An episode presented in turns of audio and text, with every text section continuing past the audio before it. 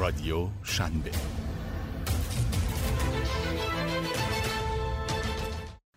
سلام، من مانا سارمی هستم. اینجا رادیو شنبه است و توی این اپیزود از برنامه‌های رادیو شنبه میخوام با شما درباره فرهنگ سازمانی صحبت کنم. اینکه فرهنگ سازمانی چیه و چطور میشه که توی سازمانمون فرهنگ سازمانی رو ایجاد کنیم.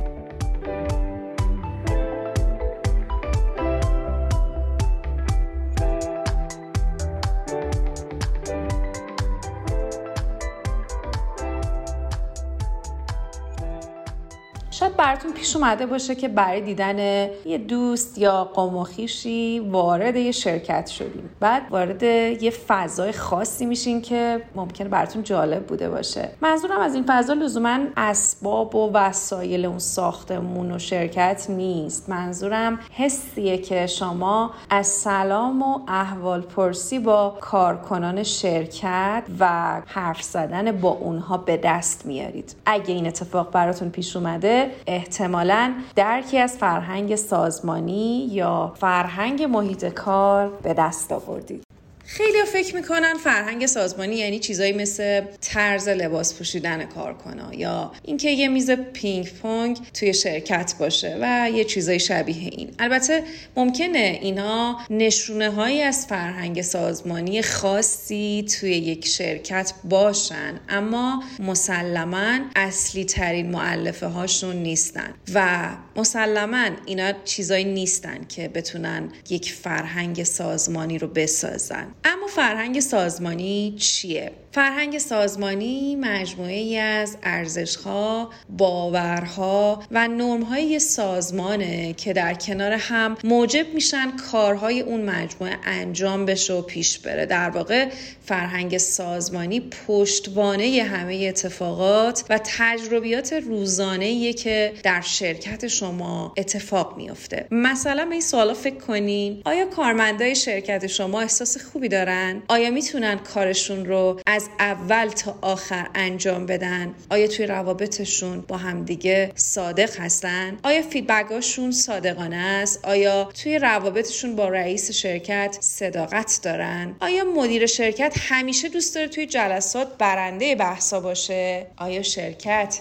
یه شرکت شیک و لاکچریه یا اینکه سادگی توش اصل مهمیه؟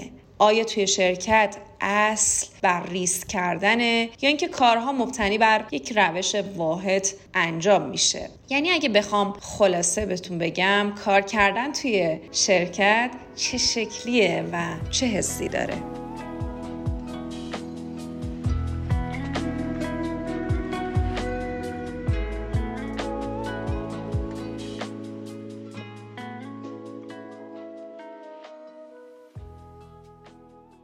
برای اینکه به این سوالا پاسخ بدیم، اول باید بدونیم اصلا فرهنگ یعنی چی و چه شکل و شمایلی داره. یه چیزی درباره فرهنگ هست و اونم اینه که نمیشه دیدش، خصوصا اینکه وقتی مدت زیادی توی یه شرکت میمونین اصلا نمیتونید درک کنید که اون شرکت چه فرهنگ سازمانی داره. اما وقتی برای اولین بار برای مصاحبه وارد یک شرکت میشید یا اینکه برای اولین بار برای یه قرار کاری به عنوان مشتری وارد یک شرکت میشید، یواش یواش چیزای دستگیرتون میشه. مثلا فرض کنید شما تو لابی ساختمون یه شرکت خیلی بزرگ نشستید، شرکتی که اتفاقاً کاروبارش خیلی هم سکه است. میبینین که تلفن‌ها مدام زنگ میخورن، آدما مدام این طرف و اون طرف میرن، درهای اتاق مدام باز و بسته میشن و همه با هم خیلی سریع صحبت میکنن. بعضیا با دیدن این صحنه‌ها هیجان زده میشن. شاید هیجانشون به این خاطره که آدمایی رو میبینن که از کاری که دارن انجام میدن انرژی میگیرن و اون انرژی رو در قالب عجله و نوعی شلوغی بروز میدن. بعضیا مثلا که از دیدن این صحنه‌ها مضطرب میشن، شاید به این دلیل که چیزی که میبینن میبینن براشون یه جور آشوب رو تداعی میکنه، یه جور نبود نظم و پیوستگی. اما جالب اینه که این دو حس متفاوت از دید یک ناظر بیرونیه. شاید اونهایی که دارن توی اون شرکت کار میکنن اصلا متوجه این دو حس متفاوت نشن.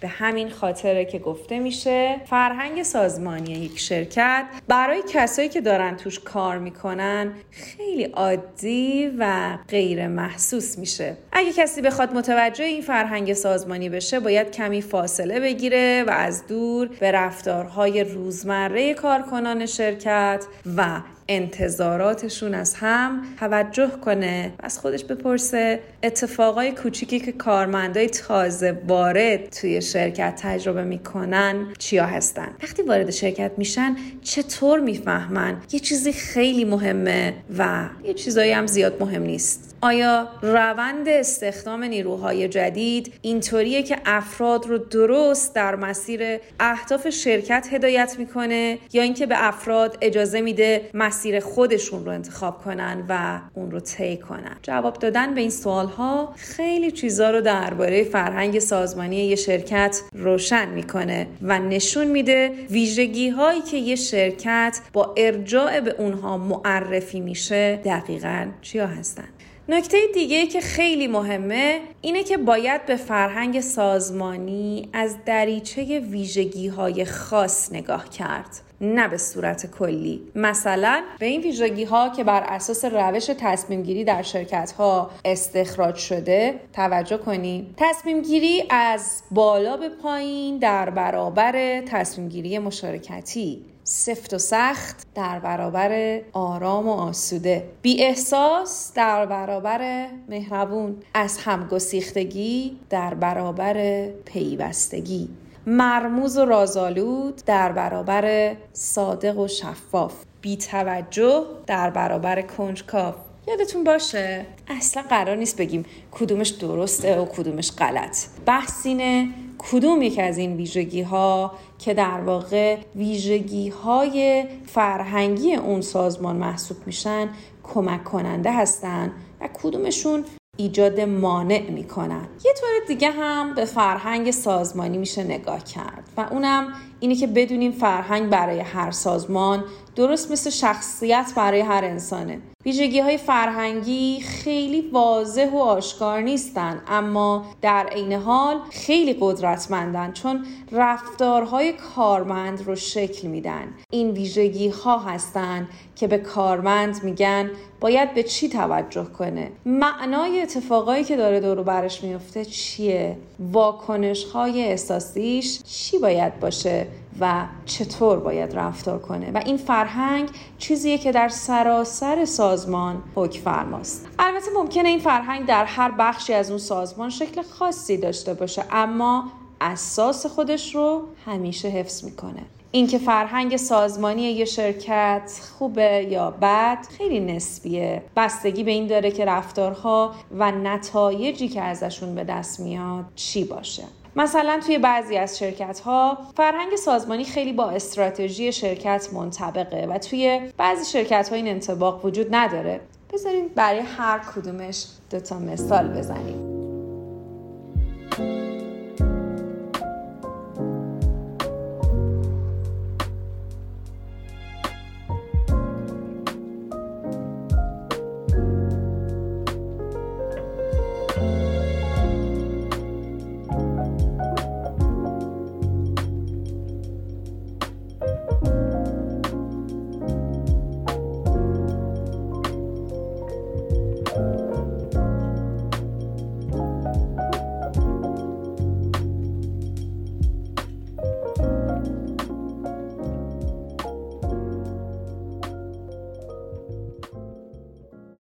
ولی درباره انطباق فرهنگ سازمانی با استراتژی شرکته. به این مثال گوش کنین یه شرکت فعال در حوزه تکنولوژی که تمرکزش به فروشه، با موفقیت تمام تونسته فرهنگ سازمانی رو مبتنی بر موضوع فروش ایجاد کنه. یعنی توی اون شرکت فروش حرف اول و آخر رو میزنه. توی اون شرکت مدام آموزش‌های فروش برقراره و کارمندای شرکت اگه بخوان چیزی بفروشن با استقبال مدیرها مواجه میشن.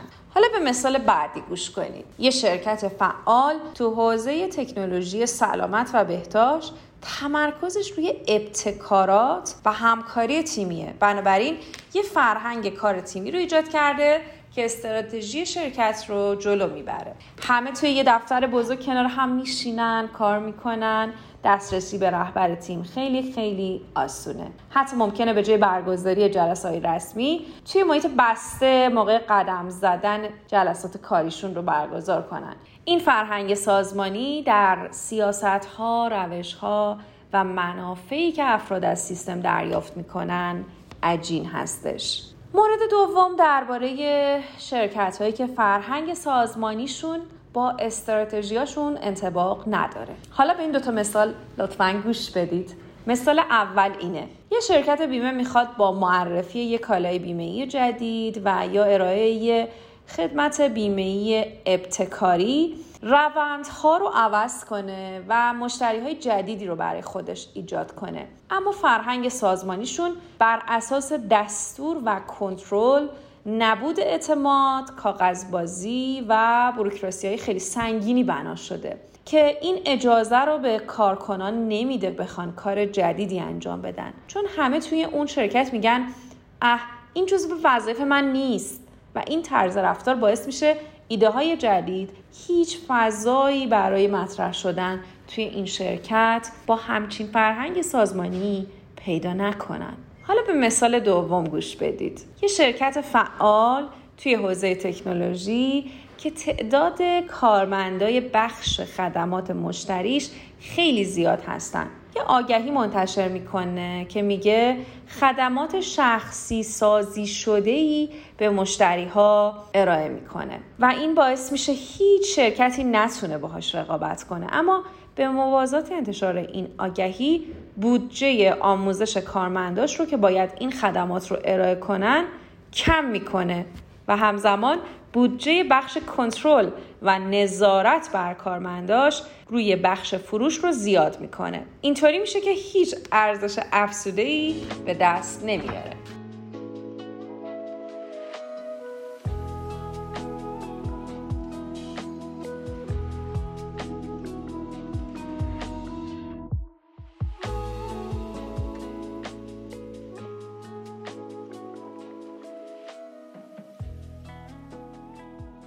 خب تا اینجا ما یه سری نکات رو راجع به اینکه فرهنگ سازمانی چیه و حالا مصداقش روی مثالایی که مطرح کردیم توی شرکت‌ها به چه صورت میتونه باشه. اما یه سوال اساسی باقی مونده و اونم اینه که اساساً چرا فرهنگ سازمانی اینقدر مهمه؟ واقعیت اینه که چه بخواین و چه نخواین فرهنگ سازمانی توی هر شرکتی شکل میگیره، حتی اگه کسی نخواد تأثیری روش بذاره. در واقع فرهنگ سازمانی یه اتفاق اجتناب ناپذیر توی همه شرکت هاست. بنابراین بهتر که بهش رسیدگی بشه تا اینکه به حال خودش رها بشه. این فرهنگ سازمانیه که به کارمندا میگه چطور باید رفتار کنن، آیا شرکت براشون ارزش قائله، چطور باید کارشون رو انجام بدن و چه چیزایی برای شرکت اهمیت داره. تحقیقاتی در خصوص اهمیت فرهنگ سازمانی انجام شده که نشون میده این مسئله یکی از مهمترین فاکتورها در موفقیت و شکست سازمان‌ها و شرکت‌هاست. خیلی از مدیرای شرکت به اهمیت استراتژی واقف هستن، اما نمیدونن چیزی که موتور محرکی استراتژی چیزی نیست جز فرهنگ سازمانی. بنابراین اگه فرهنگ سازمانی شرکتی با استراتژی اون شرکت درگیر راستا نباشن، مسلماً استراتژی بی برو برگرد شکست میخوره، شکی درش نیست. اما انطباق فرهنگ سازمانی و استراتژی یعنی چی؟ یعنی اینکه رد فرهنگ سازمانی باید توی همه چیز دیده بشه در سیاست‌های شرکت، توی روش‌ها سودآوری شرکت، کیفیت نظم و حتی چینش وسایل توی دفتر شرکت. یعنی همه این چیزها که مطرح شد باید از روی برنامه و به طور دائمی با فرهنگ غالب در شرکت ادغام بشن. خیلی از شرکت‌ها اصلاً از فرهنگ سازمانی خودشون اطلاع ندارن. برای همینه که اطلاع پیدا کردن از فرهنگ سازمانی باعث میشه مدیرای شرکت بدونن دقیقاً به چه اهدافی قراره برسن و چه دستاوردهایی داشته باشن. فرهنگ سازمانی باعث میشه کارمندای جدیدی که وارد شرکت میشن خیلی سریعتر روی ریل قرار بگیرن و بتونن به راحتی با دیگران ارتباط برقرار کنن. علاوه بر این، فرهنگ سازمانی میتونه باعث بشه همه آدما اون شرکت رو با یه ویژگی خاص بشناسن. فرهنگ سازمانی باعث میشه رفتار کارمندا و مدیرای شرکت در یه راستا قرار بگیره و شبیه هم باشن. قطعاً توی یه چنین فضای کارمندا با هم بهتر ارتباط برقرار میکنن، رضایت مشتری بیشتره و یه چارچوب خاصی ایجاد میشه که بشه از اون حتی در تعیین استراتژی هم استفاده کرد. حالا سوال اینه، فرهنگ سازمانی رو چطور باید معماری کرد و ساخت؟ ما ده تا کار برای معماری فرهنگ سازمانی میخوایم امروز به شما پیشنهاد بدیم.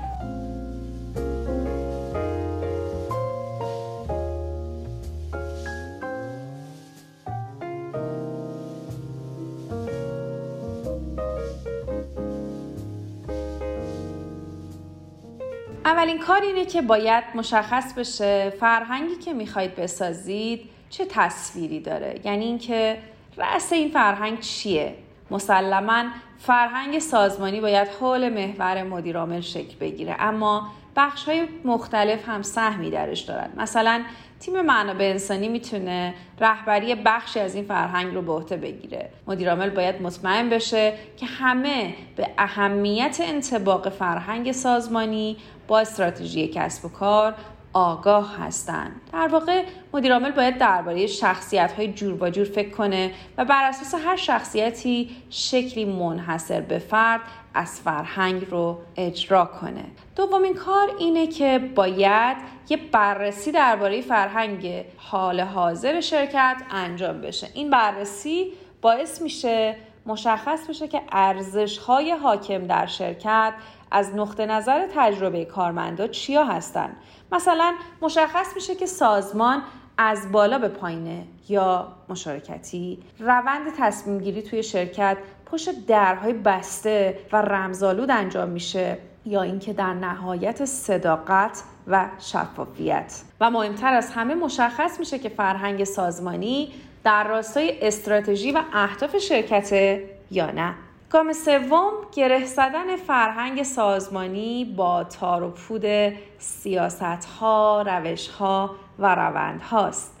این کار باعث میشه هر تصمیمی که اتخاذ میشه تحت تاثیر فرهنگ سازمانی و استراتژی شرکت اتخاذ بشه. مثلا اگه فرهنگ سازمانی یه شرکت بر اساس کار تیمی باشه، دیگه نمیشه پشت درهای بسته برای افراد اون شرکت تصمیم گرفت و بلکه باید اونها رو در تصمیمات به مشارکت گرفت. کار چهارمی که میخوایم امروز بهتون پیشنهاد کنیم اینه که باید به کارمنداتون بگید که دقیقاً چه انتظاراتی ازشون دارید. این کار صرفاً با یه سری نامه و دستورالعمل انجام نمیشه، بلکه باید انتظارات رفتاری شفاف و روشنی ایجاد بشه و کارمندا در این ساختار خود به خود آموزش ببینن و بفهمن که از اونها چه انتظاراتی دارید. کار پنجم اینه که در استخدام‌ها فرهنگ سازمانی باید در اولویت قرار بگیره. خیلی از مدیرای عامل سعی می‌کنن فردی رو استخدام کنن که قبل از تخصص با فرهنگ سازمانی شرکتشون هماهنگی داشته باشه، چون اگه این هماهنگی فرهنگی وجود داشته باشه بقیه مسائل رو خیلی راحت‌تر میشه حل و فصل کرد. بنابراین گول رزومه‌های پروپیمون رو نخورین و کسی رو استخدام کنید که بتونه خودش رو با فرهنگ سازمانی شما تطبیق بده. ششمین کاری که می‌خوایم امروز انجامش رو بهتون توصیه کنیم اینه: همه باید در خصوص حفظ فرهنگ سازمانی یه مسئولیتی داشته باشن و مدیرعامل باید روند پیشرفت رو مدام تحت نظر داشته باشه. در واقع مدیرعامل باید یه جور نظام سنجش ایجاد کنه تا بتونه با استفاده از ارزیابی بفهمه چقدر کارمنداش به فرهنگ شرکت پایبند هستن و اونهایی که از این فرهنگ تخطی میکنن رو تنبیه کنه. البته همین تنبیه هم باید منطبق و در راستای فرهنگ سازمانی شرکت باشه. توی بعضی شرکت‌ها سر کارمند فریاد میزنن، اما توی بعضی شرکت‌ها دو روز مرخصی اجباری به کارمند میدن. مدیرعامل باید توی ارتباط برقرار کردن با کارمندا مهارت داشته باشه. یه فرهنگ سازمانی صادقانه و شفاف ساخته نمیشه مگر اینکه مدیر اون شرکت بتونه با تیم‌های کاری ارتباط مؤثری پیدا کنه و اطلاعات مهم رو به اونها برسونه.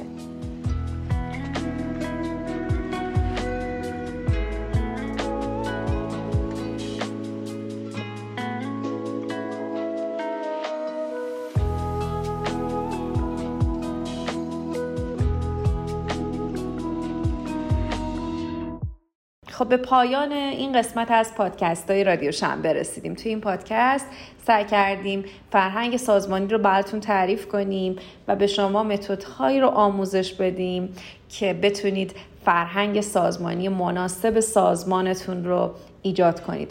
امیدواریم که این پادکست رو دوست داشته باشین و با استفاده از اصولی که توی این پادکست باهاتون در میون گذاشتیم فرهنگ سازمانی غنی رو توی شرکتاتون بسازین. پادکست داشتید رو با ما در میون بذارید و نظراتتون رو به ما بگید و اگر که این پادکست تونست تغییری در فضای کاریتون ایجاد کنه حتما اون رو با ما شیر کنید.